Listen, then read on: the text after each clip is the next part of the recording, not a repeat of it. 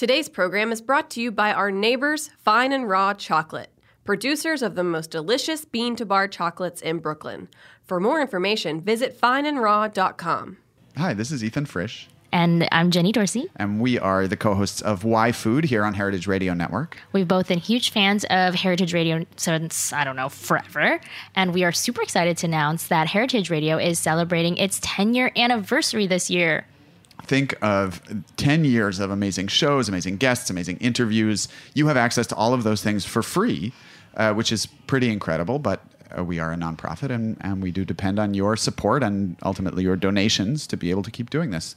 So we are doing a big donation drive right now, and we would love to see your support. We also have some really great prizes, including, spices from my spice company, Burlap and Barrel. I will curate a set of six spices for anyone who feels generous enough to donate in the $500 category.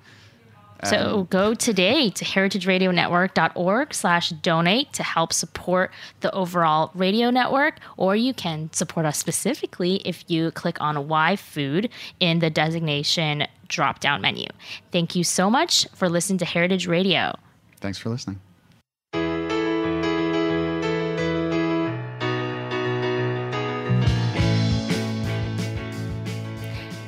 Welcome, welcome. This is Why Food Podcast, the podcast about entrepreneurs, innovators, creative people who have left their former careers and joined the food, beverage, and hospitality world.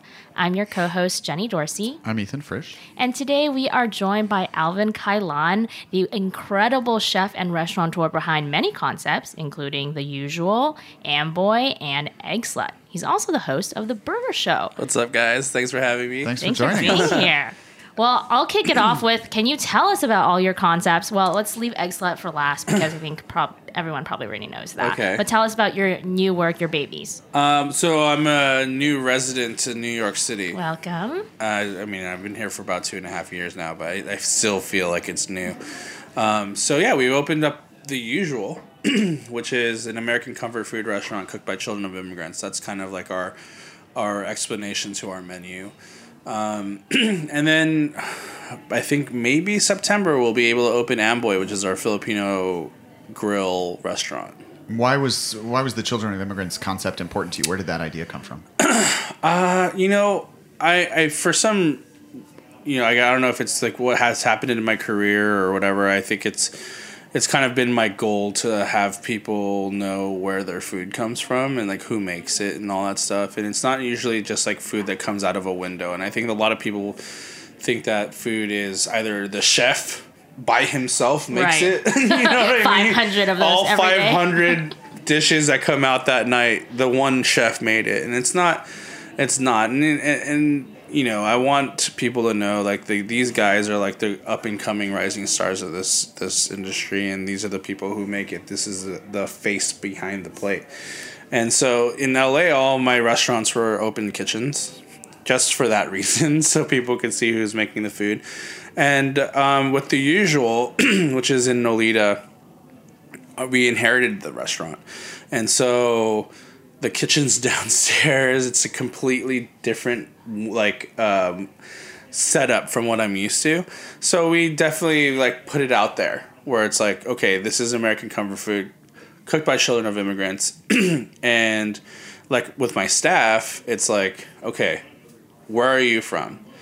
We get we meet every week and we talk about the menu and it's like where are you from? Okay how like, like did you eat fried chicken growing up or did you eat pasta growing up or like did you eat noodles growing up? And like what flavors to remind you of your home and how can we implement that in our dishes? So it turns into like a collective menu development situation. And ultimately the goal is the customer understands where our food comes from and my cooks take accountability for what they're making because they put they put their fingerprint on it so that's kind of like the gist of the usual. I know it sounds like a lot, but that's that's kind of I, I call it 2019 food. Yeah. Yeah. But um, yeah, it's it's gotten a lot more. I have to explain it more. and So more. what what does it mean that it's 2019 food? Like what's what do you feel like is happening today in 2019 in food that's represented in that Well, I think like the the era of fusion um, kind of birthed what's going on right now. Sure. Which is like, you know, making cacio pepe and then putting tobiko on top of it. You know what I mean? Like, that's kind of what we do. You know, we- or like we do like a, a fried chicken, but we put tahine instead of like a spice rub. Like we make our own style of tahine and we put it on on the chicken. And then like it's become like the the crowd favorite. And like most recently we've been doing the burger of the day. and the burger has been the vehicle or the vessel of of, of putting like different flavors uh, uh, and different cultural like influences in the burger, and then the customer will be like, "Oh, I've never had Japanese curry before. This tastes amazing." And it's like, it's good, right? like, And so now that you do have the upstairs downstairs kind of split um, at the usual, so how have you been able to kind of portray this message without the open kitchen, letting guests know who is cooking their food, Right. and also kind of how has that reaction been? Well, it's been an evolving thing. Like first, like our first line of defense will always be our servers and our, our hosts, our servers, our general managers, the, our front of the house team. They'll always be like, "Hey, have you been here before? If not, this is what we're about. We're an American comfort food restaurant cooked by children of immigrants. All of our dishes are." Uh, influenced by different cultures that are built in our kitchen or that are from our kitchen, and so we'll we'll explain it like that. And then if the customer doesn't care, like, um, you know, our runners will say, "Oh, th- this is what you ordered. This is what you got. This is where it's from. Okay, enjoy. Walk away." So you know, we just kind of do our part and you know, educating our customers on you know, the different flavors in our food.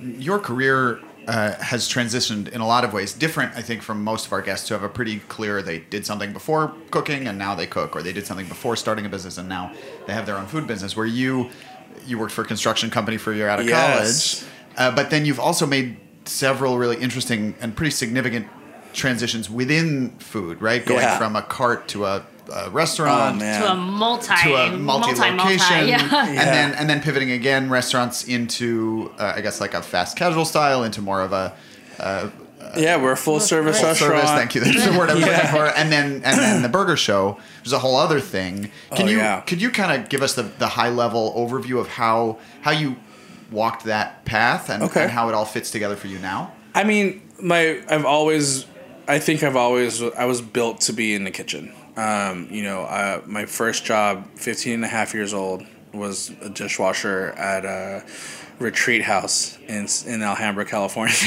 What what was the kitchen like? What was Uh, we were so a re- like we it was it was a regular industrial kitchen. Everything was made to make, or everything was built like to make 150 portions of something. You know, Yeah. Like we had a huge tilt skillet, like 16 burners, like a like a seven foot griddle. You know, like it was one of those type of restaurants.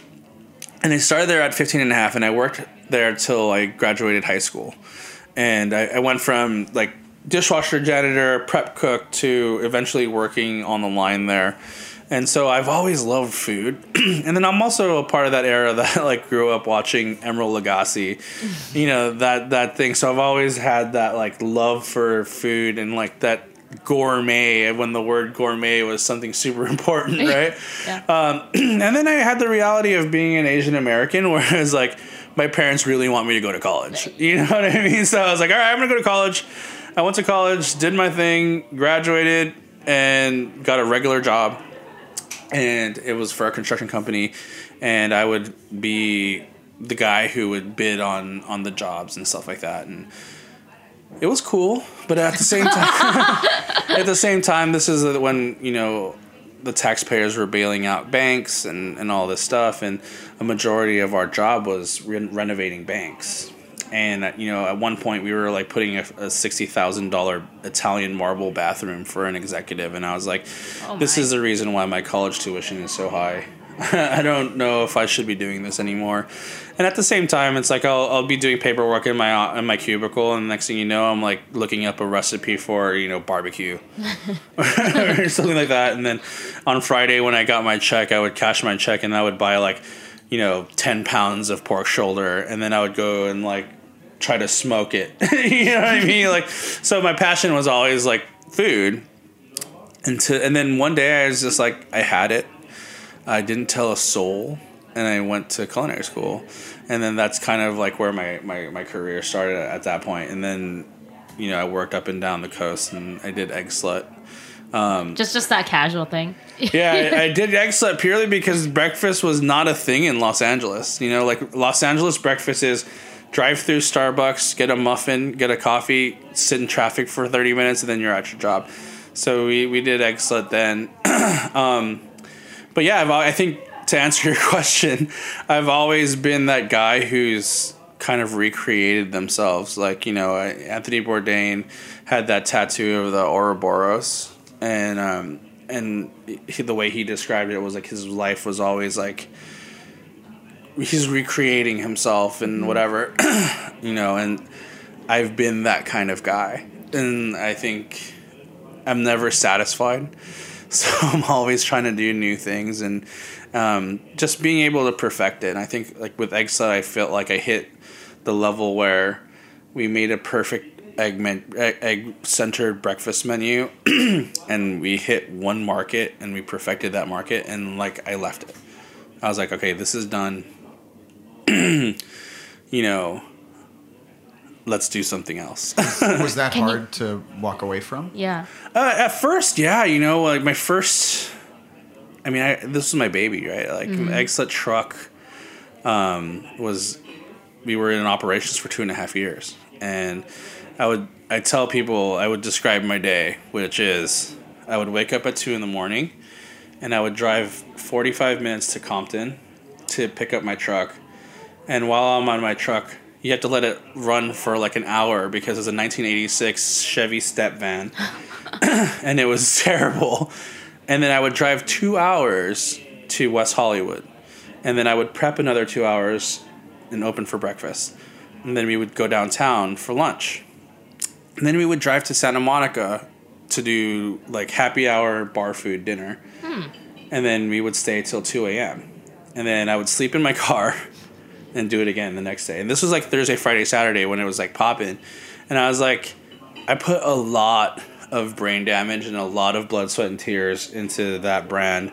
And then, you know, when we opened our first brick and mortar, it was just like overnight. Everyone was like, "It's oh, it's an overnight success," and I'm like, "No, it's not. Yeah. It's, it took three years to get here."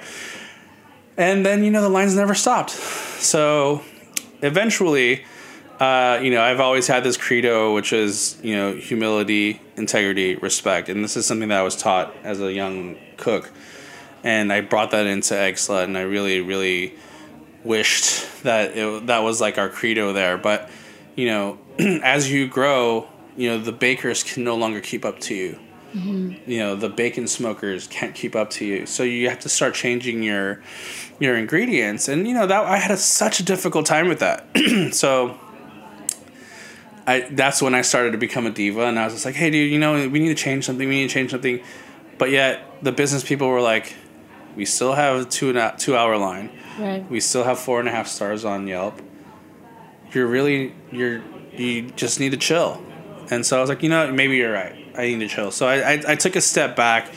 Um, I, I gave a lot of my like my power um, to the business people, and I was like, you know what? if this is gonna help me progress my life, then you guys can do whatever you want, and I'll just if you need me culinarily, I'll let you know. But to take over the world, I don't know what to do. I don't know how I don't know how to advise you on opening a location in wherever.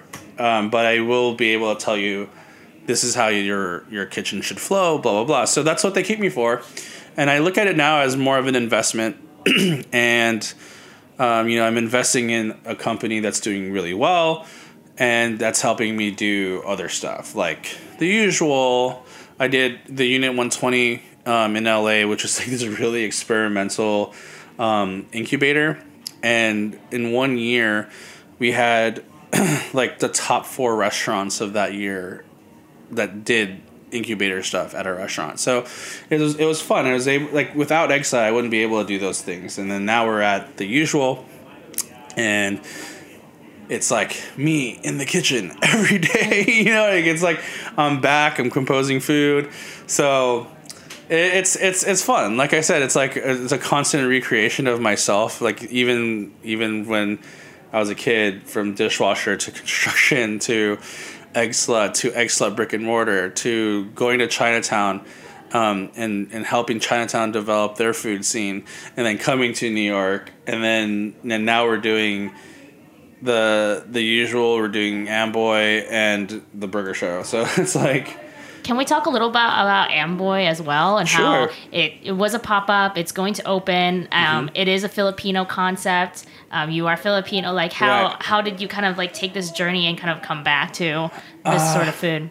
So Amboy is my it's me, right? American boy, that's what it means.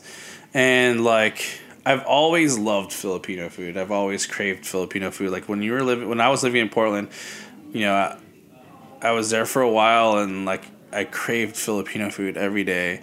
And then I started realizing like some of the stuff that like I could get at the Filipino store I can't get there. So I started to like kind of just pivoting my my my my ingredients and then turning it into something completely my own. And I think like Amboy is basically the culmination of like my my career in one restaurant. So with also my culture heavily influenced in it.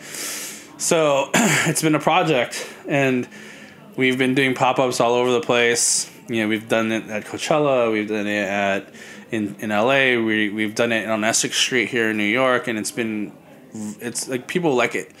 And so I was like, let's do this restaurant. I also have a book coming out, an Amboy cookbook with uh, Houghton Mifflin.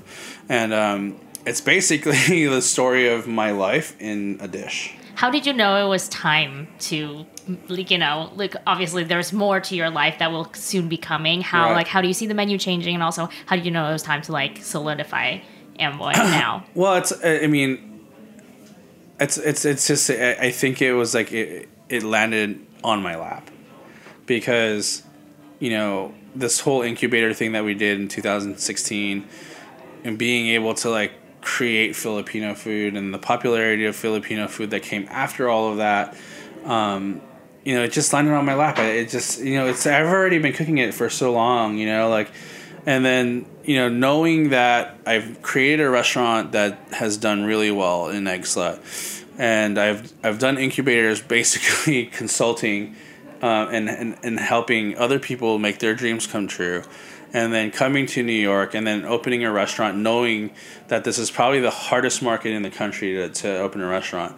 Um, it kind of just gave me that like confidence to say, you know what, if I'm gonna make my food, I'm gonna make it in this city because I live here, and not only that, but like the restaurant's two blocks from my house, and that's a, that's a dream. Yeah, this is the dream. That is the dream, right? like opening a restaurant that's two blocks away from your house, um, being able to just put your all into it, like is is what you want, and um, I didn't get that opportunity anywhere else, so why not here? Spend enough time in LA traffic to, Yeah. to really value the five minute commute. No, seriously. My entire life, I used to drive from East LA to Manhattan Beach, and I would wake up two hours before just to get to work. And then when I did the food truck, I was in the I was in the food truck for like eight hours a day commuting, and it was just it wasn't ideal. It really took a lot out of you.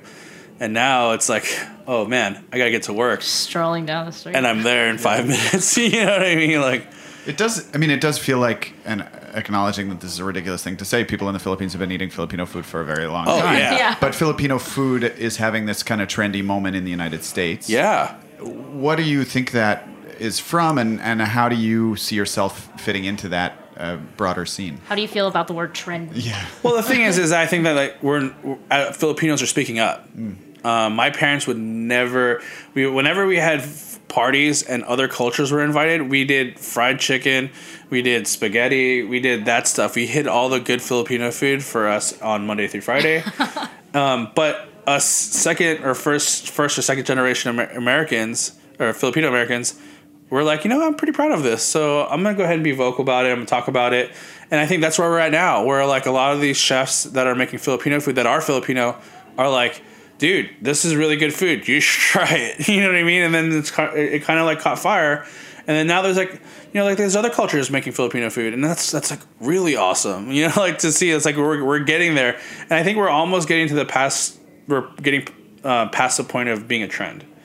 I think now we're trying to now it's like starting to get into regionality and all this stuff. So, you know, at the end of the day, like it's good to be a part of. you know, it's good to be a part of that whole like wave of Filipino popularity, and, I- and I'm happy with it. Do you have uh, favorite Filipino restaurants in New York? Besides your own. Oh man, you know, there's a place for everything. You know, like uh, we have New York represents the Filipino food scene in all spectrums, right? Where it's like fast food, Jollibee. Um, I love that, right? It's like they just opened one in Manhattan. And I'm like, oh my god, like, it takes everything for not for me to not go there every day. But yeah, Jollibee is like my one of my favorite things on that spectrum of, of Filipino food.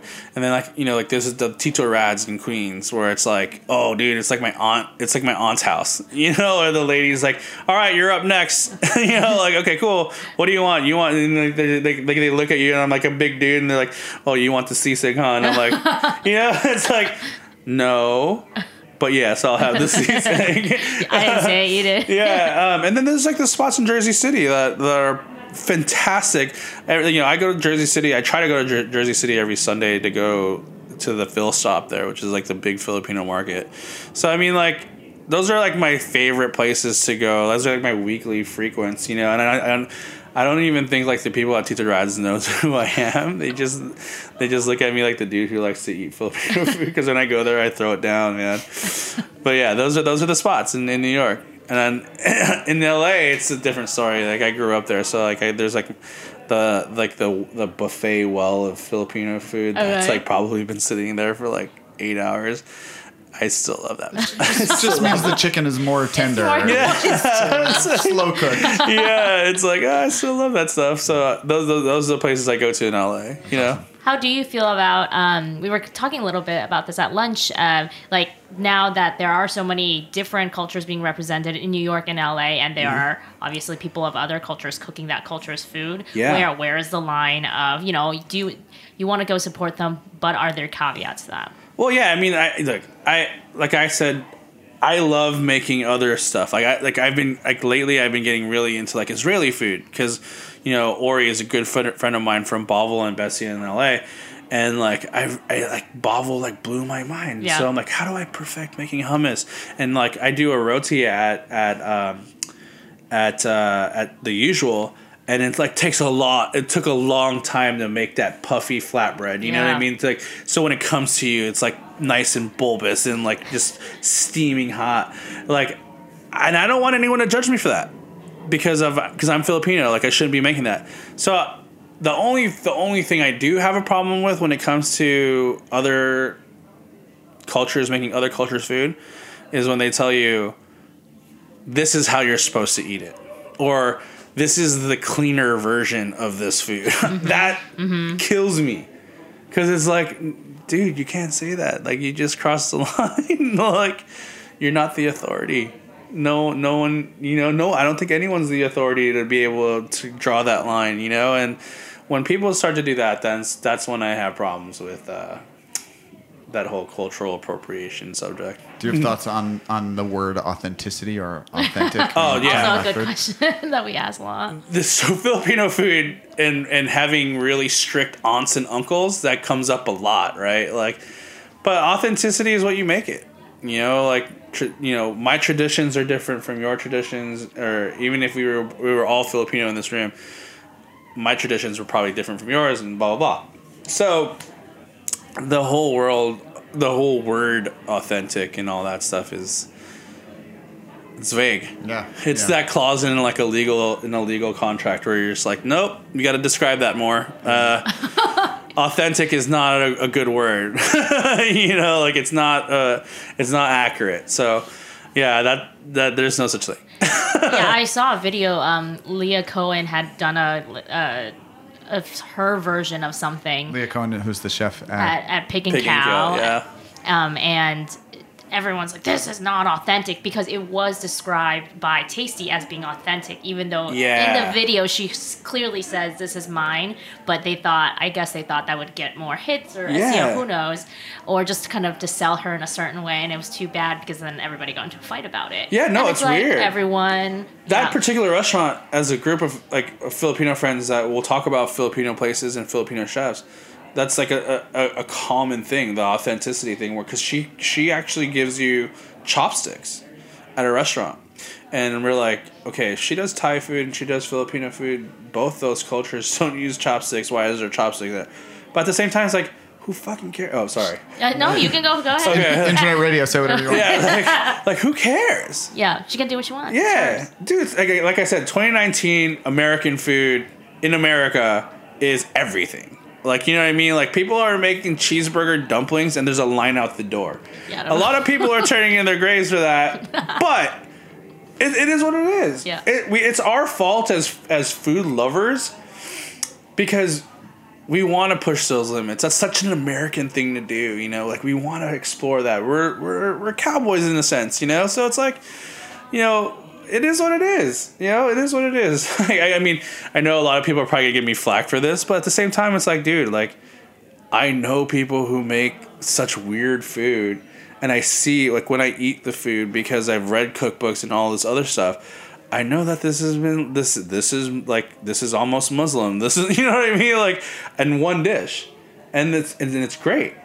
So why why are we stopping that? you know what I mean? I think there. The other thing though is that we're we're sort of stuck, right? Like there's there's obviously there's a lot of Americas, Yeah. um, and there are portions of the country who are where you are, right? Yeah. Thinking about what food in America in 2019 looks like, embracing the multiculturalism, Yeah. embracing the the pollination that happened across. But then there are also a lot of people who, for whom that's kind of uh, overwhelming or scary or intimidating, or Yeah. who are not who are not there where you are. Right. how do Which you- is, there's yeah. a place for that though. Like there's people who just do heirloom food. Okay. And that's fine because at that point you're educating people.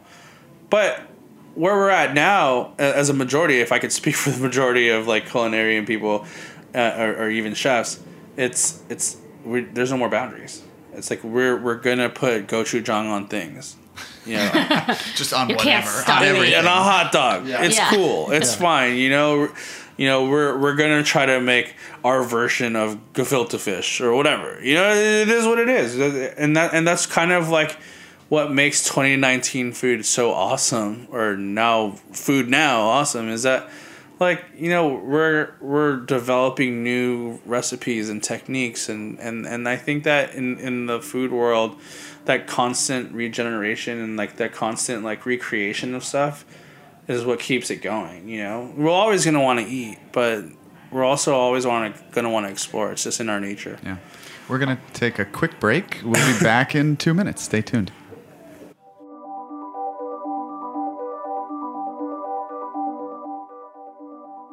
Today's program is brought to you by our neighbors Fine and Raw Chocolate.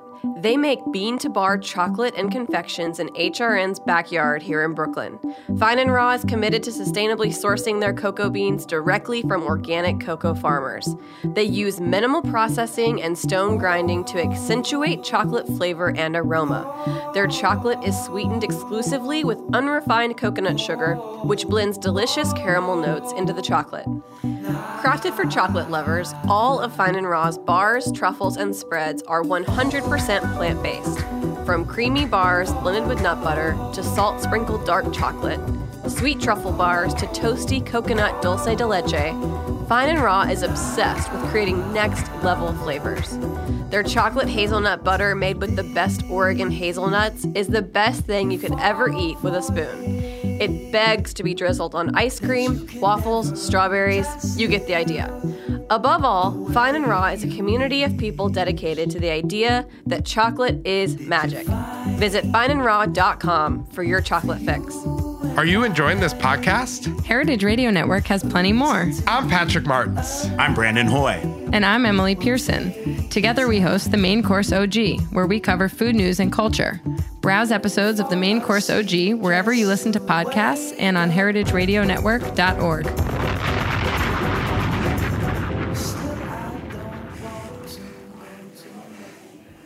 And we're back. We are joined this week by Alvin Cailan, who is a chef and a host of the the Burger Show and Yeah. all kinds of cool stuff. We were just talking before the break about what it means to cook in 2019. Yes. And your new restaurant, the usual, sort of a, an example of that. Mm-hmm. Uh, but you've also, you were telling us over lunch, have had some pushback. Uh, tell us about tell us about the sign outside the restaurant and Right. and what and the whole story around that. So, like I was saying earlier, our credo or like the theme of our restaurant is American comfort food cooked by children of im- immigrants, and it just dawned on us a, a few weeks ago to like write it on our chalkboard frame and put it outside. And I took a picture of it on the internet, and it the picture blew up, and it was weird because some people were like, "Yeah, right on," and then other people were like, "Dude, you uh, you guys you guys hire illegal immigrants?"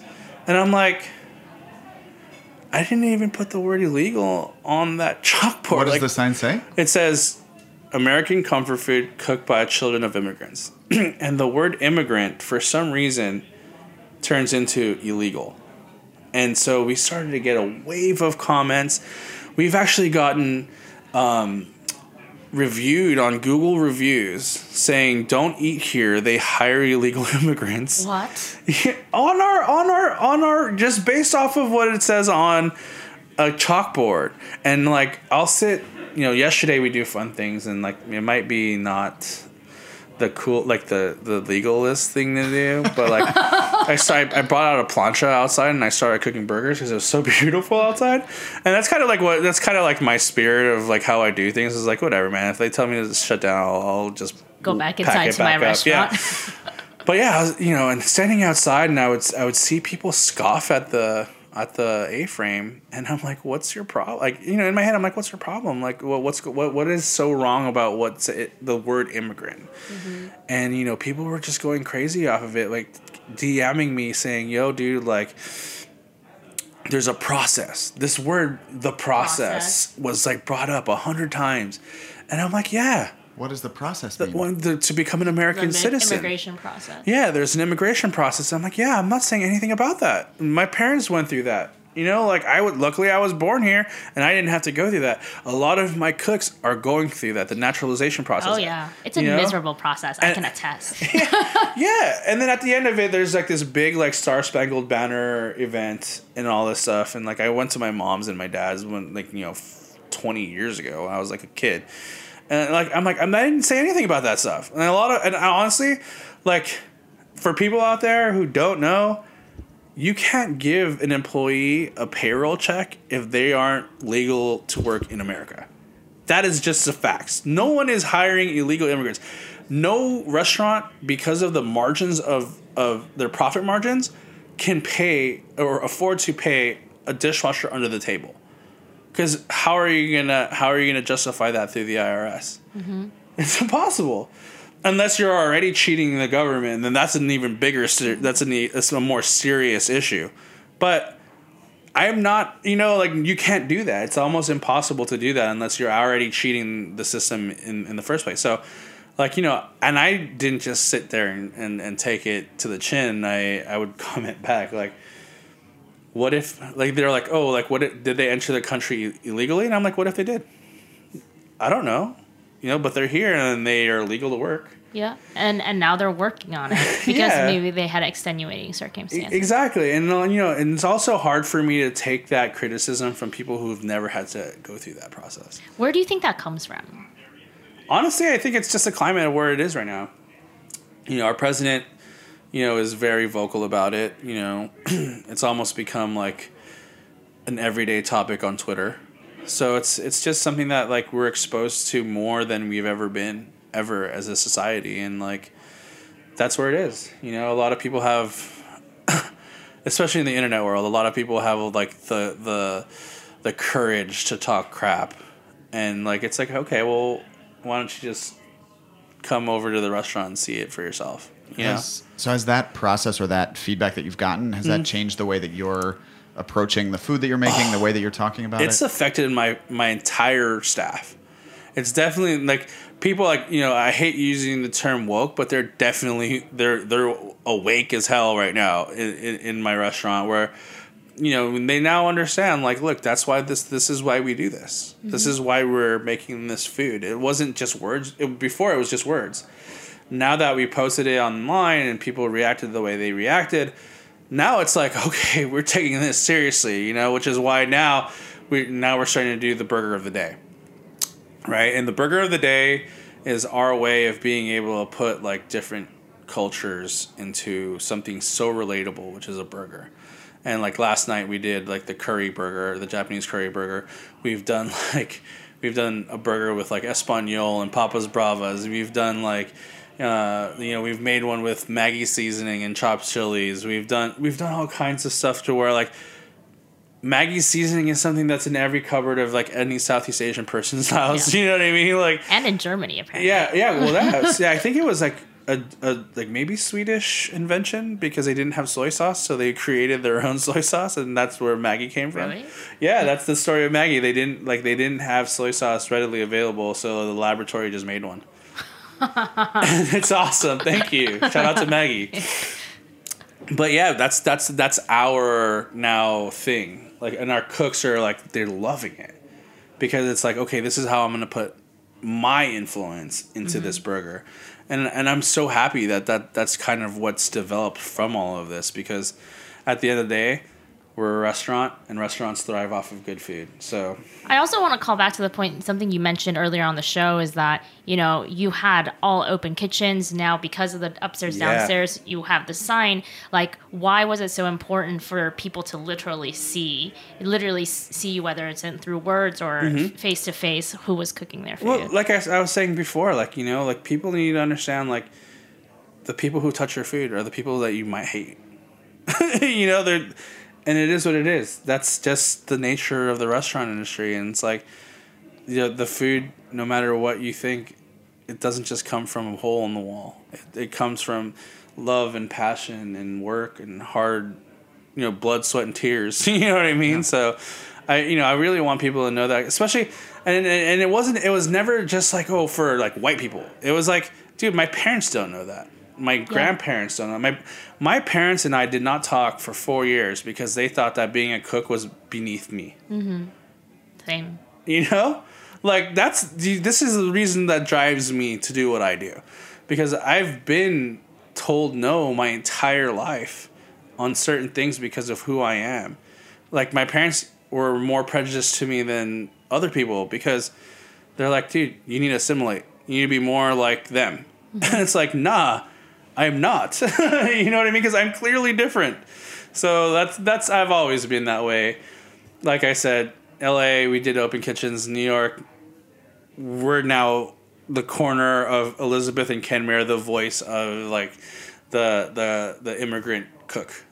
you know what I mean? And, and especially given that immigrants and especially illegal immigrants have been the backbone of the restaurant industry in the United States as long as there have been restaurants. And some of the most amazing food are made by people who are not from here. And also, like just on like the topic of your show, it's like a lot of us assimilated and did work before. right that's a frequent Yeah. A lot of us wanted to fit in. You know, we worked for the Con Eds, we worked for those guys, Verizon, whatever. But we also love food. And that's why we went back and some of the most amazing food are come from people who had that epiphany. You know, had that that like life changing moment where like, you know what, I'm gonna follow my dreams, I'm gonna make that, that that food dream happen. And that that's that's just the nature. That's that's as American as apple pie. Yeah. Literally. you know what I mean? Like yeah. What what is it about the burger in particular that that attracted you and and uh, and is sort of a vehicle for communicating about different ingredients, different flavors that that white people or Americans who haven't had a whole lot of exposure to to other cuisines that that gives it it's an entry point for them. it's it's it's really just my history with burgers. So I grew up. My best friend, um, uh, his parents owned a teriyaki bowl spot in, in in our neighborhood, and my one of my first favorite burgers before In and Out was a teriyaki cheeseburger, and that in itself was like, oh man, this is Japanese, and it's a burger.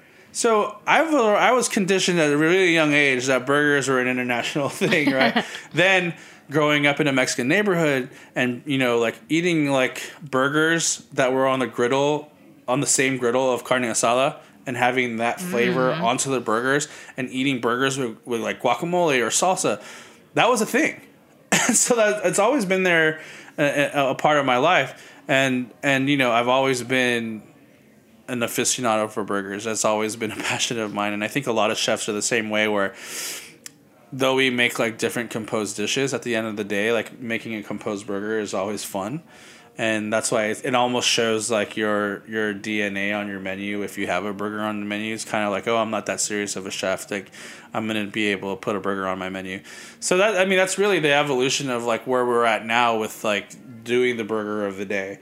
Um, you know, plus the sign, all, all of those forces really push us to to make a really delicious burger at the end of the night, and it's only available after ten. Uh, Oh. yeah, it's only available after ten, and we're open till midnight, so you have a two-hour window to come and and have a nightcap and have a burger, right? And also because I'm like the host of the burger show, like my staff knows the burgers have to be amazing because people are like, I watch this show all the time. I'm gonna go have a burger, and we're always like, yeah, come after ten. you know what I mean? Like, so yeah, my staff is, uh, yeah, my staff is very very hardcore about their burger their burger action right now.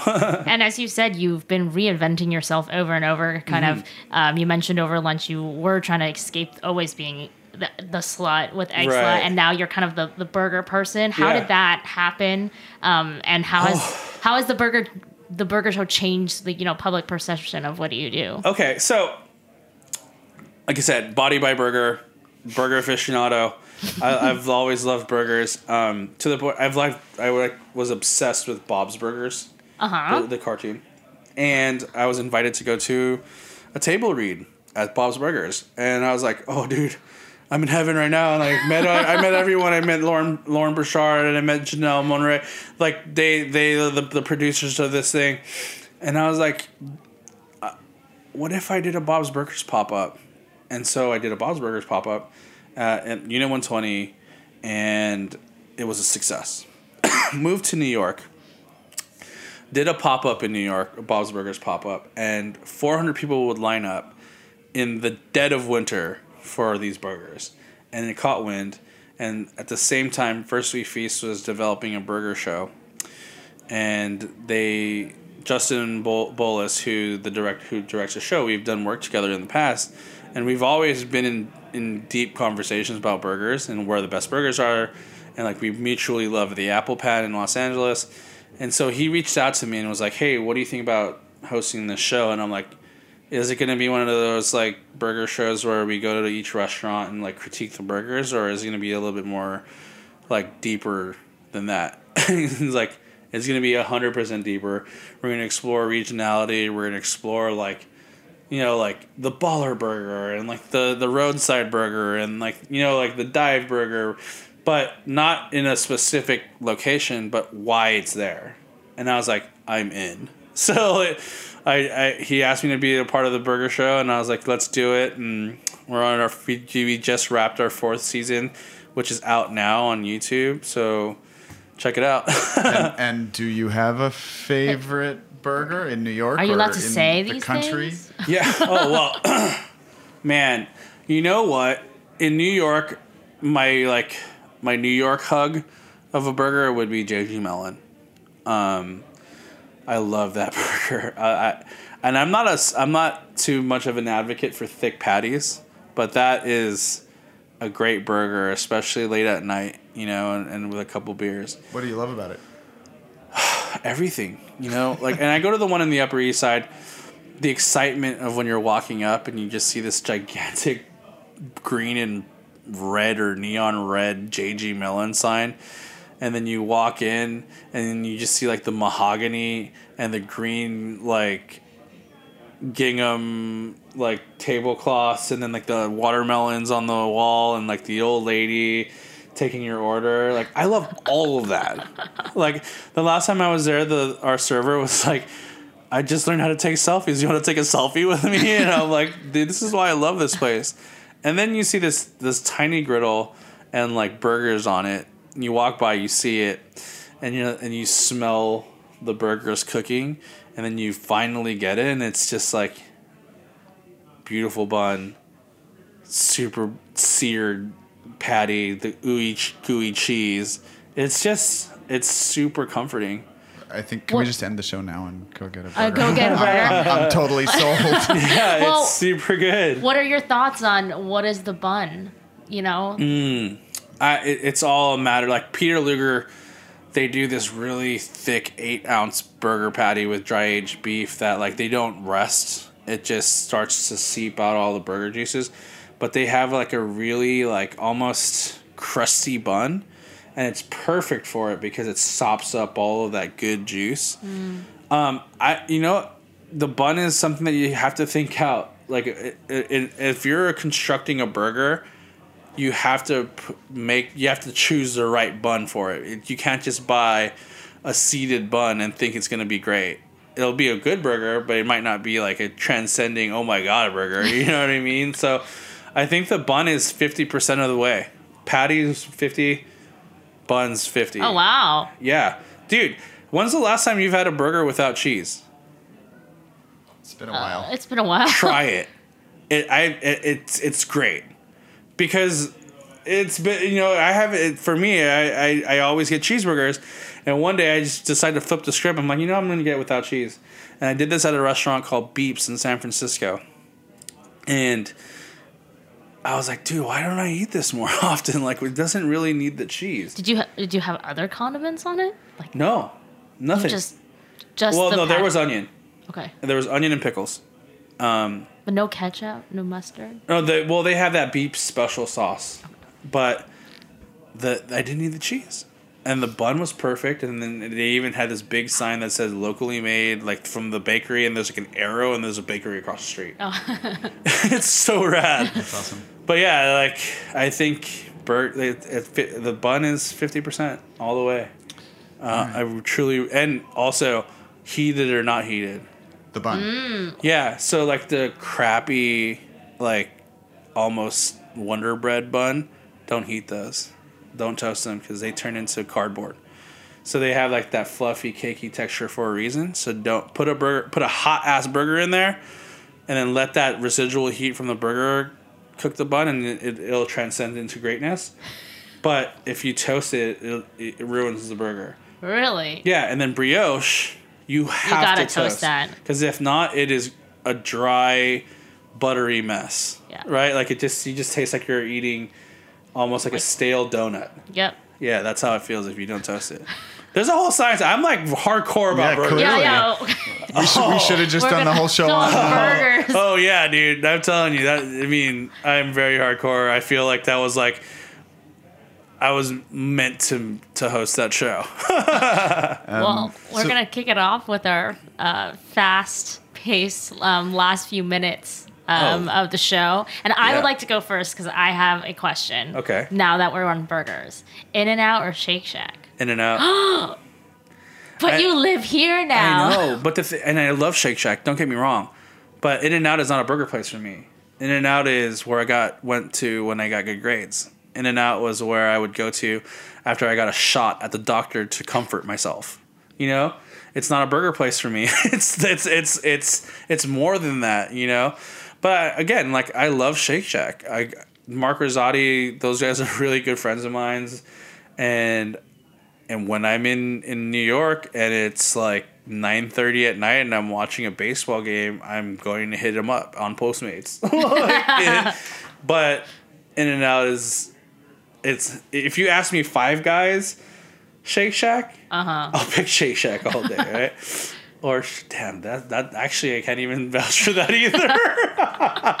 the best burger is the the most nostalgic burger. Yeah, it's, you relate to it. I mean, we become we are burger connoisseurs from such a young age. You know, if you ask my niece who's like six years old, she'll tell you no no ketchup, no cheese, none of that. Just Oh. meat, bread. That's all she She's been well trained. Yeah, you trained her. and you're like, wow, okay. But then any other kid is the same way. They're just like, no, I want my burger a certain way. And then when you're in high school and you know you're with your friends, you order it a certain way. Like I remember like finding out the hacks at Jack in the Box when I was in high school. Like there are hacks at Jack in the Box. yeah, like I, I would. I was like, you can get a double cheeseburger and get that with the sourdough bread. What? Yeah, and you can. What? Dude, yeah, they used to have sour cream packets because they used to have a fajita on the menu, and we would get a burger with sour cream. Was it good? no, but we did it because like they gave it to you. They did. There was no upcharge on the sour cream. They just gave you like this weird packet of sour cream, and you would just almost dollop it onto your each bite. Um, but yeah, If you could master any skill overnight, what would it be? oh, that's easy, man. I'd, I'd want to be able to do croissants. what, what kind of croissants would you do? Like just with plain The- croissant? Yeah, all any laminated dough, because it is literally my Achilles heel. Like I could, I, I try all the time, and it just never works out. Like I, f- and it hurts. You know what I mean? It hurts the like why I can't nail this thing, and I'm like a, I train myself to be super focused, and like for some reason it just never comes out like Maison Kayser or you know Supermoon. You know, when you just taste, and you- you know what it is, is that I I do it by hand, and I think that if I had a sheeter, Cheater. this would be a completely different conversation. You can go to B Patisserie in San Francisco and probably I used to do yeah, I used to do morning buns. I did like thirty a day when I had a food truck, and some days they were life changing, and some days they were like, "Yo, you didn't let this like proof long enough," and like, "Ah, no." So yeah, I think laminating dough, maybe even being a baker, Mm. would be something. It's funny. Most most people who we ask that question to, our guests on the podcast, don't. Even though most they all work in food, all are food. I, I think you're the first one to have a food related answer. It's oh. usually like play an instrument or speak a language or Yeah. Being a Formula One racer is probably a real close second. all right. you know, but I'm I don't have the physique for that, so that's not happening. If you could have any superpower, what would it be? oh man, teleporting.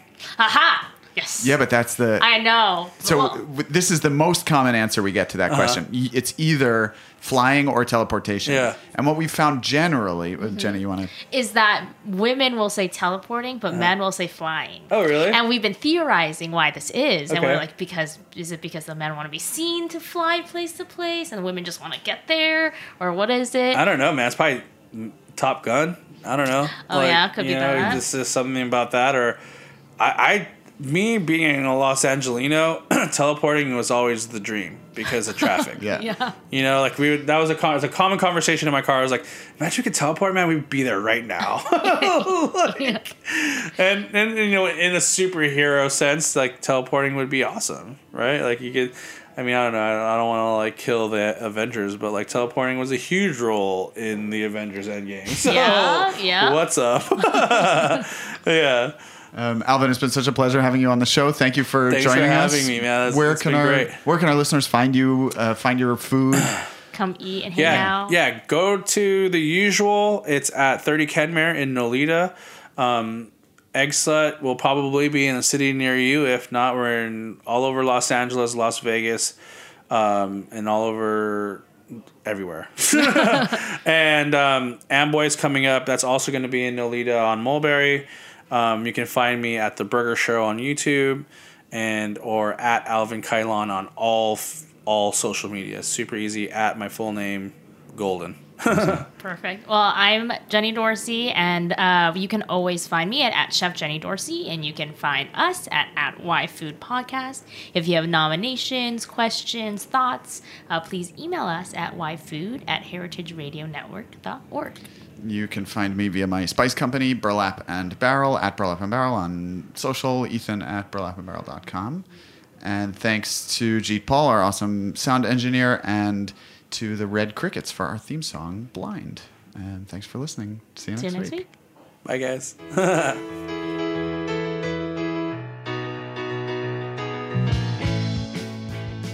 Thanks for listening to Heritage Radio Network, food radio supported by you. For our freshest content and to learn more about our 10 year anniversary celebration happening all year long, subscribe to our newsletter. Enter your email at the bottom of our website, heritageradionetwork.org. Connect with us on Instagram and Twitter at heritage underscore radio. You can also find us on Facebook at facebook.com slash heritage radio network. Heritage Radio Network is a nonprofit organization driving conversations to make the world a better, fairer, more delicious place.